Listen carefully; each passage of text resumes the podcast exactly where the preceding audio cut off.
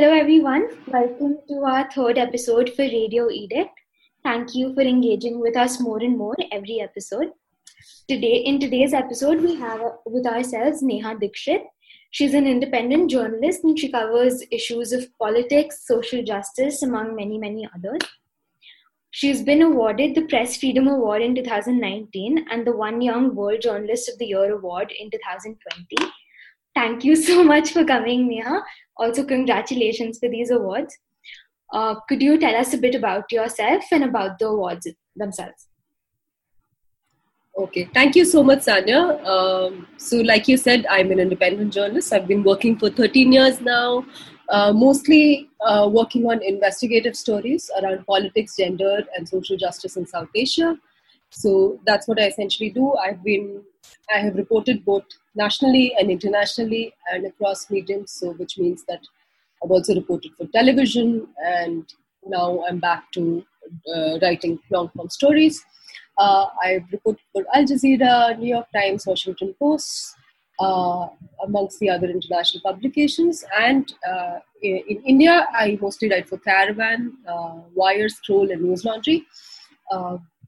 Although I do have to say that I do enjoy uh, writing and reporting for Indian publications more than the international ones because there is more scope to go in depth and uh, it, and get into the various layers of an issue that one is reporting and writing about. So that is what I like to. Right. Um, one thing that I'd like to ask you is that when you report for, uh, say, international publications and you have to cover something like caste, which is very intrinsic to India, and a lot of people outside might not understand it. How do you navigate that space? Uh, so uh, that's a that's a very important question, Sanya, because uh, as a journalist and particularly as a reporter, because I do write like and I am a very staunch supporter of ground reporting rather than uh, opinion yeah. pieces, especially because we're in a post-truth world and it's just so difficult to make people understand that there is a difference between fact and opinion, and we're all dealing with it personally and professionally and politically. Uh, uh, with international publications, that's why I said it's so more, so much more difficult to actually get explore any kind of layers or nuances in a ground report. And when it comes to caste or when it comes to say the Bahujan communities or the Adivasi communities, it's just very difficult to explain the context uh, to an international reader. And when I say international reader, I'm, I'm talking about the Western media and not the other parts. Also, it, it, it's very difficult because they uh, have a very set formulaic way of reporting from the developing world that includes India. Right. So anything that goes beyond that formula is uh, a little difficult. So I'll give you an example. For example, um, I'm sorry, I so, can't like I lost you for your last sentence there. So I would give an example. For example, I had done a story for the New York Times India blog in 2014 or 2015. I'm not very clear about which year that was, but there was a uh, there was there was this gang rape of four women in Haryana, in Hisar uh, district, which is very close to the Ashoka campus in, in some way, like uh, just almost 60, 70 kilometers away from the campus. So, where these four Dalit girls were gang raped by Jat men in the village.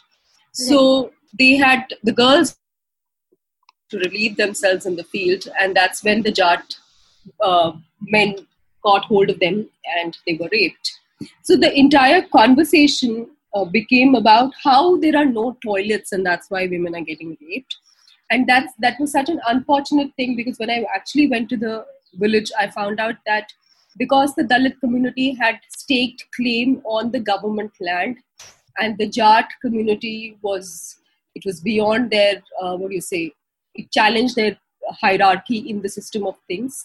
They were hmm. not ready to give the Dalit community the land that was rightfully owed to them, they tried to teach them a lesson by raping the girls. So that was the that was the sequence of events. But because the international media does want to look at the developing world in a in stereotypes, yeah, narrative for them to say, oh, the developing world does not have toilets and that's why women are getting raped, instead of looking at the finer nuances and the various caste and class conflicts on the ground within the communities that uh, lead to these kind of situations. So then it just uh, becomes very difficult. So one from each story to the other, one has to keep arguing and one has to keep pushing uh, for more nuance in the international pieces, and which is why uh, the scope to actually tell a story and to tell a story with all its uh, all the due uh, credit that it requires and the due interest that it requires, it's very difficult to do that in international publications. I think so. Right. And like I would say that this there's this sort of tussle even in domestic um, publications, right? Like a, a reporter may feel for an issue that editors don't necessarily want to cover or cover in one certain way.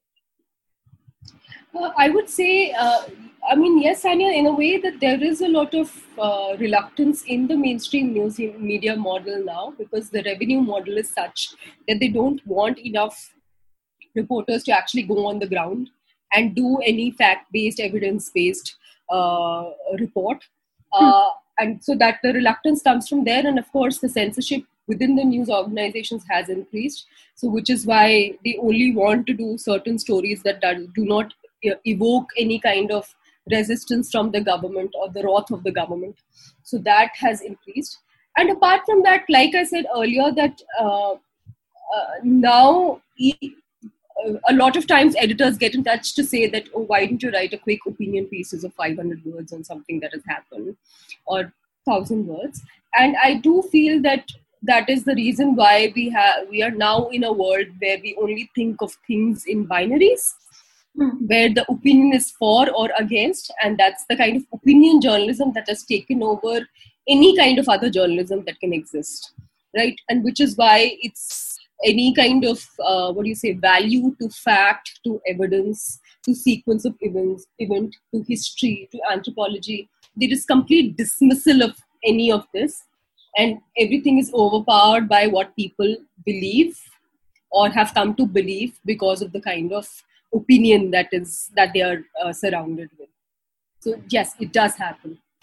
And there's also like a certain amount of self censorship right? Like even if someone externally isn't telling you that you can't do this and you can't cover this like a lot of people just won't cover something because it's not quote unquote newsworthy.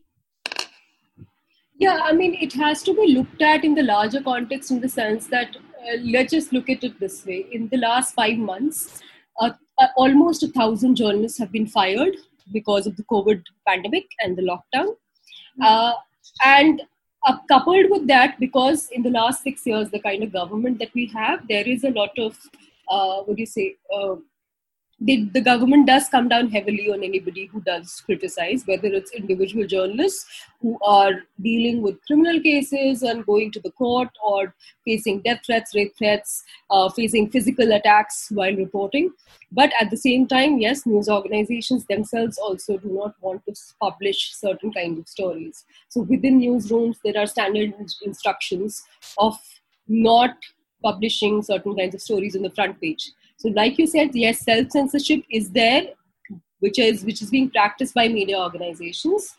Instead of the government coming up, uh, coming up, coming out with a rule or set of uh, things that the media organizations cannot write, and that is, I think, more uh, what do you say, uh, insidious rather than having a clear set of things saying okay this is what you can report in this. So it's a very it's a, all a very gray area and helps people be delusional that of course we are in a democracy and we can do anything but it's actually worse than the emergency era in that way for the freedom of press. Right. Um so with the problems that you mentioned like what is like your personal experience been like not just as a journalist but especially an independent journalist as someone who's based out of delhi also as a woman journalist? Like what has your experience been and what are some of the changes or some of the trends that you've seen in your 13 years of reporting? Mm. Uh, see, so for example, I would say, like, uh, first of all, my experience in the last uh, 13 years, I've seen, in a way, I, at least now I can say that I've seen things change uh, in a way that, like, if I talk about it as a woman journalist, there was a time when uh, when I when I joined journalism, there wasn't much scope to talk about sexual harassment within workplaces, and a lot of us um, were repeatedly subjected to some kind of uh, uh, what do you say harassment, some kind of sexism at workplace, and there was no scope to talk about it. So, for instance, the moment you would complain about a male editor being um, inappropriate in the kind of language they're using or the kind of physical contact they're trying to make with you, uh, people would call you uh, very prude and uh, would almost outcast you as thinking that oh you're so conventional and you're so uh, prude that you can't be in a free atmosphere so it was it would the tables would turn against the person who would face this kind of sexism at workplace. So in the last 13 years, I've seen that change, and particularly in October 2018, when so many testimonials by women journalists in the, media came out, and I'm glad they did.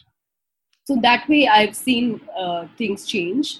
Uh, as a woman journalist, also one had to keep pretending that while going on the field, going on the ground, doing a long investigative report, if you were facing any kinds of problems as a woman journalist you couldn't come back and say that because often those things would be used against you and next time you wouldn't be sent out for a good political story or a good hard news story that you really want to pursue. So it was often used against you. So the pressure was more on women to creep keep proving to be like almost like super women and to be able to deal with every single problem without saying a word about it thankfully there is more scope to talk about it now at least i don't know if much is being done or any uh, what do you say quantifiable impact has happened quantifiable change mm. has happened but at least there is more scope and space to address that there are these challenges uh, apart from that also as a journalist i would say that see at a time when i started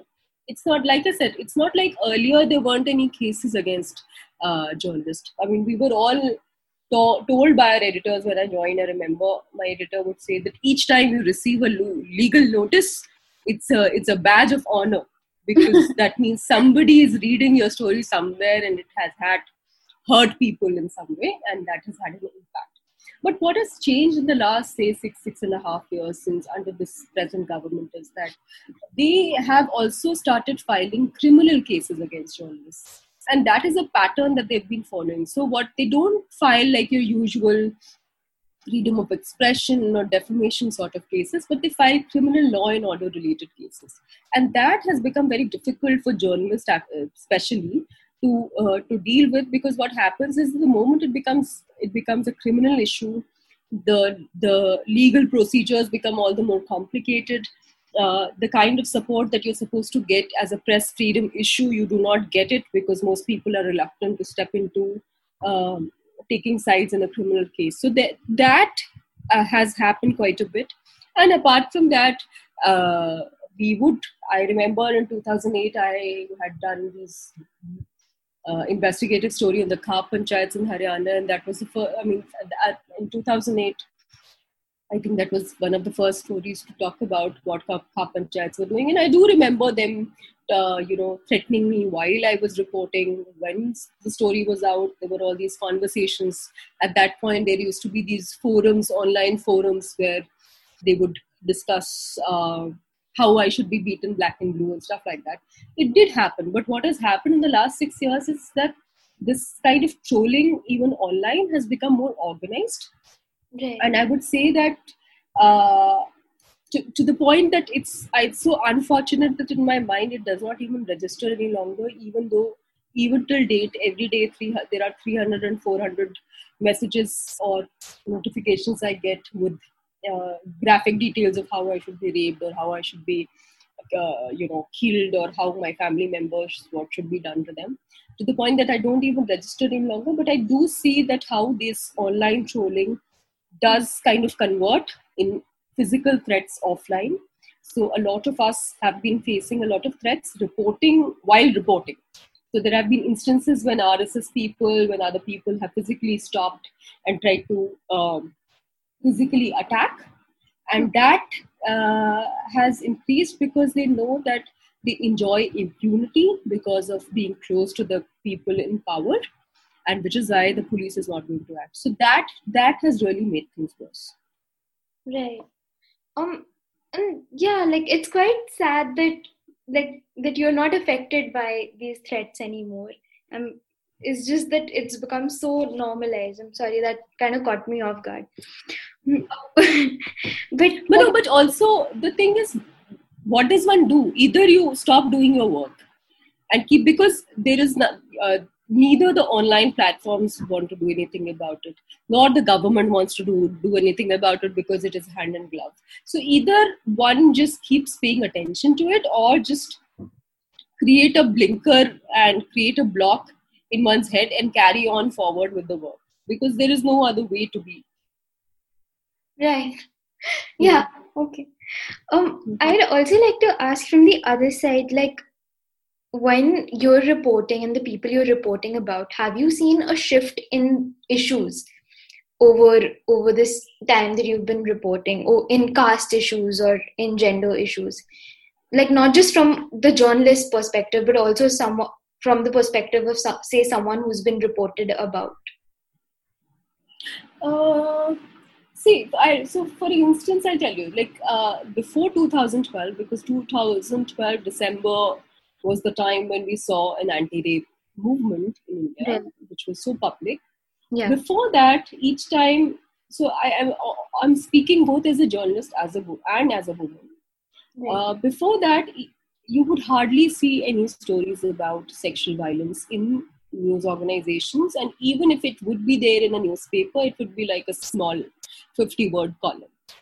Uh, so it wasn't seen something like I like it was so normalized that there was no scope to report about it. So after 2012, I'm glad, both as a journalist and as a woman, that at least there is space now and news organizations are conscious of the fact that they need to report about gender, even though it may be very skewed still because it only stops at violence and uh, reproductive rights, but at least there is that.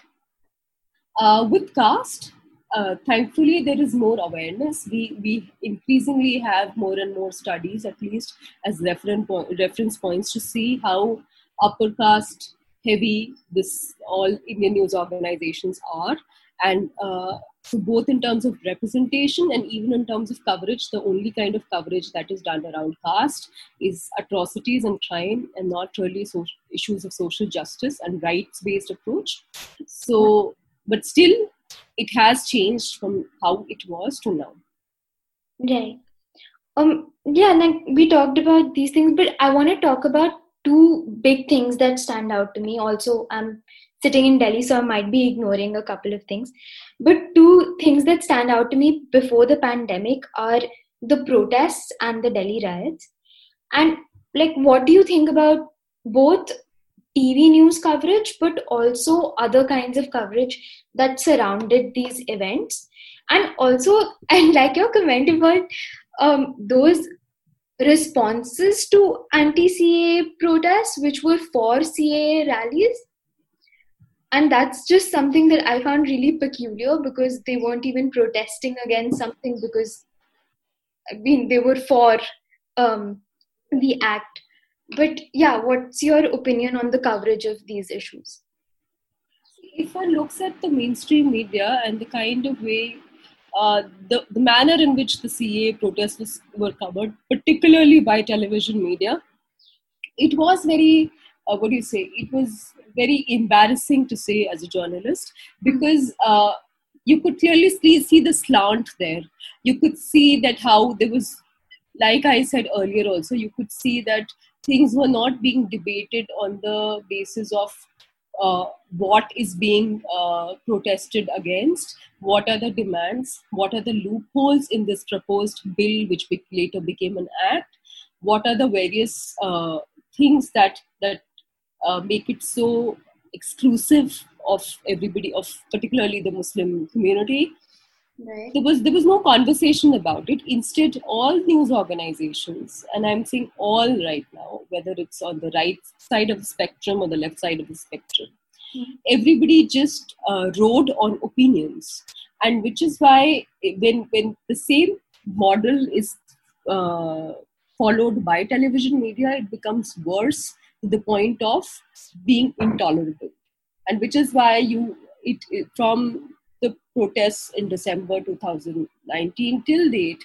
you see that news organizations go are going on and on about this jihad or that jihad or that jihad to the point that when the police entered the Jamia University and attacked the library, the way the students were made to were paraded on the road, there was no condemnation for, for something like this in the world's largest democracy. In yeah. fact, uh, they they try to villainize them. They try to use their uh, uh, you know community to cast aspersions on their uh, what do you say allegiance to the state, to the to the Indian state.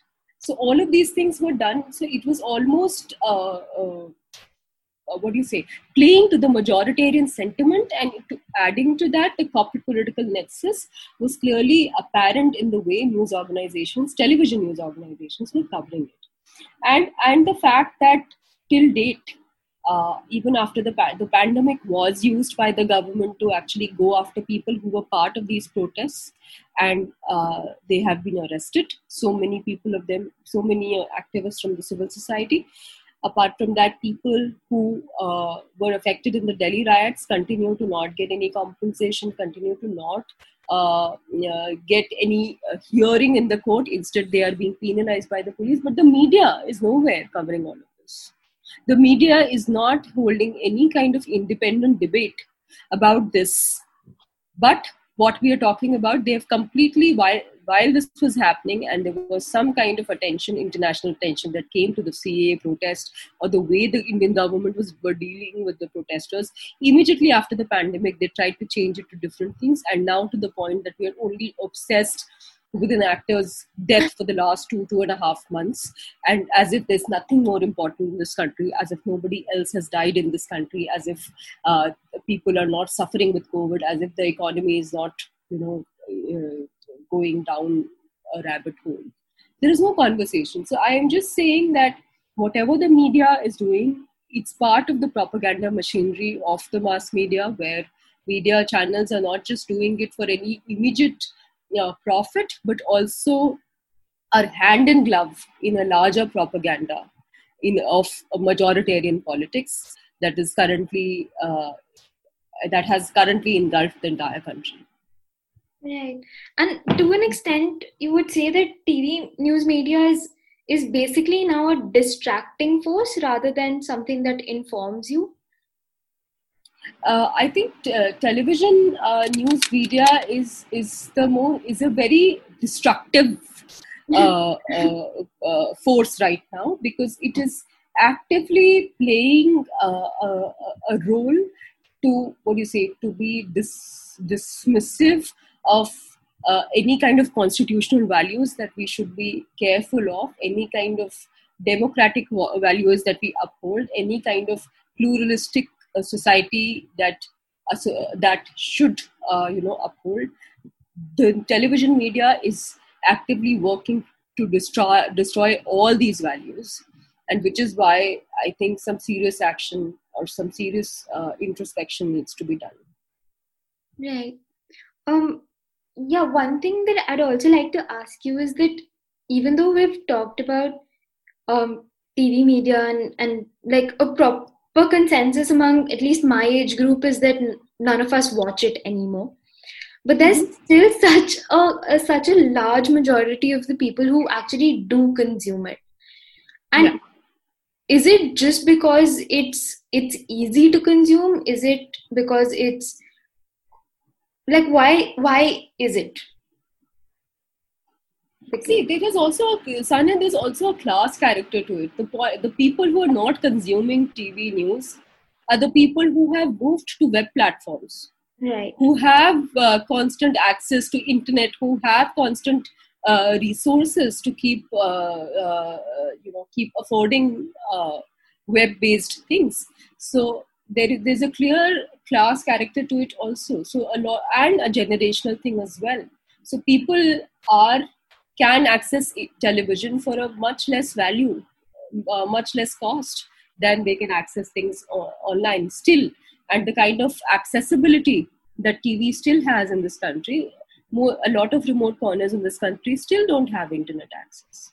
So that is one part of it. And second part also is that uh, now anything that comes on television is also online. So people may not be sitting in, in front of a television and watching things, but the same television uh, news clips are circulated online on social media plan- platforms on Instagram and Twitter. So you do end up watching it. Right. You do end up watching some some viral interview of somebody on YouTube. You do end up watching it. So I don't think you don't. It's not people don't watch any longer. I think people across sections are watching it. Right. And they're watching it because they because uh, first it's not news any longer. It is a lot of infotainment. Like I would say that there is a lot of drama and entertainment uh, value to it, and also it is in sync with the kind of majoritarian politic political atmosphere around us.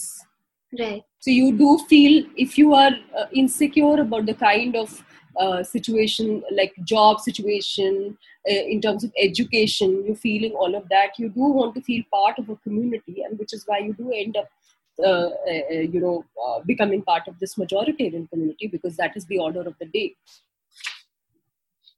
So till the time very basic things are not resolved for example the you know the surety that i even if i struggle hard uh, and manage to reach college or higher education, I will get a job and I will be able to make an independent life for myself, which is not based on exploitation on the basis of my class, caste, or gender.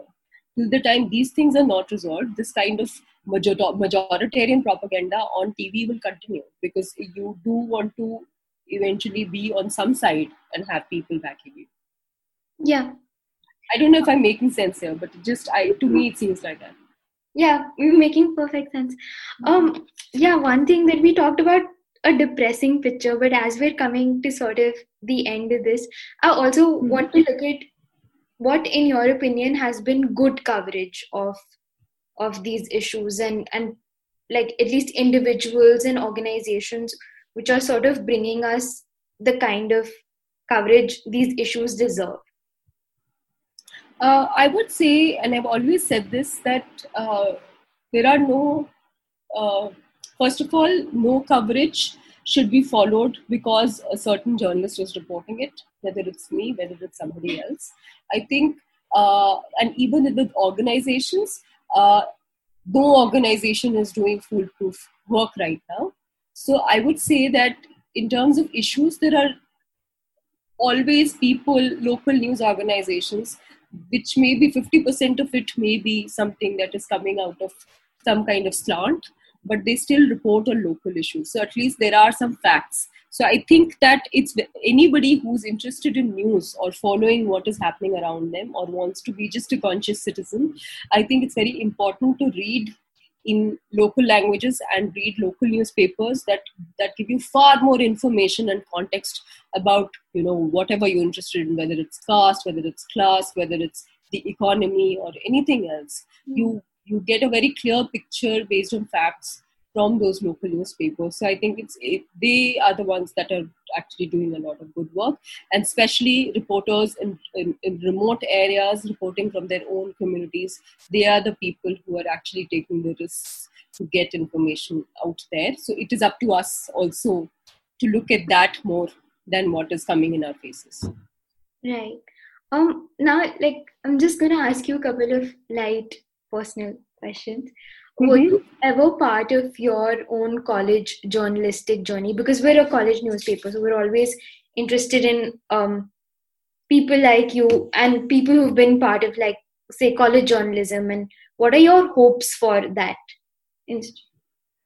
So, uh, uh, at an undergraduate level, I was in Miranda House, Delhi University, but we didn't have a journalism course there. I was an English honor student, but I was part of the uh, college magazine editorial board yeah. Uh, uh, so I did, yes. So I was part of it, and it was very interesting because uh, just to be able to get the anecdotes and the stories or the testimonies of the students and what they were facing at that very point and get them uh, and to curate them for the magazine which is distributed everywhere else i think that was uh, extremely special because uh, college is also a space i've always said this that once you're done with school college is also a space that gives you uh, exposure to many things which are also beyond the classroom.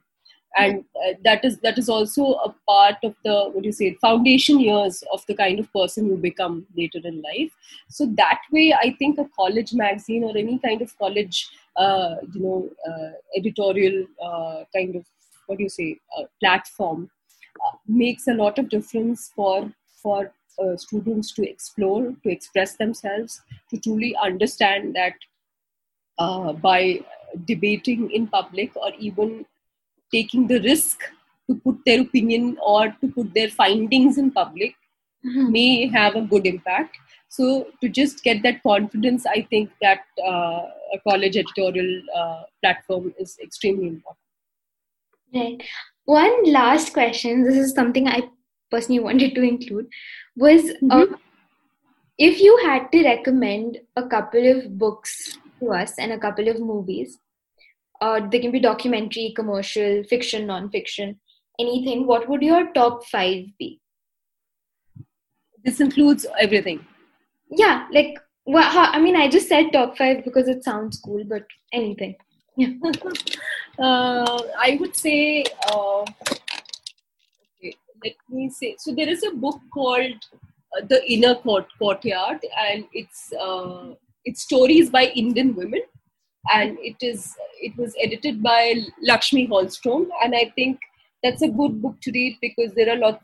It has translations of uh, short stories by Indian women writers, and it does. If you truly want to understand the gender dynamics across the country, I think that really helps you understand because these writings come directly from the women from those communities. So I would I would recommend that. I would also recommend uh, Seeing Like a Feminist, a book by Nivedita Menon. Uh, then I would recommend a book called uh, Trickster City. The book is again writings from the belly of the metropolis and basically uh, Delhi. So lots of people uh, in migrant communities in Delhi have written these stories and they have been translated. So Trickster City is a good one to read. Uh, then films, I would say, I always say this, do watch this film called Fandry. Uh, uh, it's a Marathi film. Yeah. Uh, so, so the, how, how many is that? Four. Yeah. And uh, the fifth one could be uh, the fifth one could be Ismat Chughtai's uh, biography. Okay. In my yeah in your in my own words i think it's called and that's really also fantastic and, and uh, like because it tells you what a woman uh, writer who's not writing according to the conventional standards of how a woman should write in independent india how she broke all those conventions and battled all of this. So that that to me personally is very uh, inspiring. And also it's very entertaining. So it's not like really some so yeah. So these are my top five. Okay. Thank you so much Neha for talking to us. I mean I can thank you. personally this was very um, informative for me. I really enjoyed it. Thank you so much. Um yeah that's all. thank you so much Sanya for doing it. Really appreciate it for giving me this platform. Thank you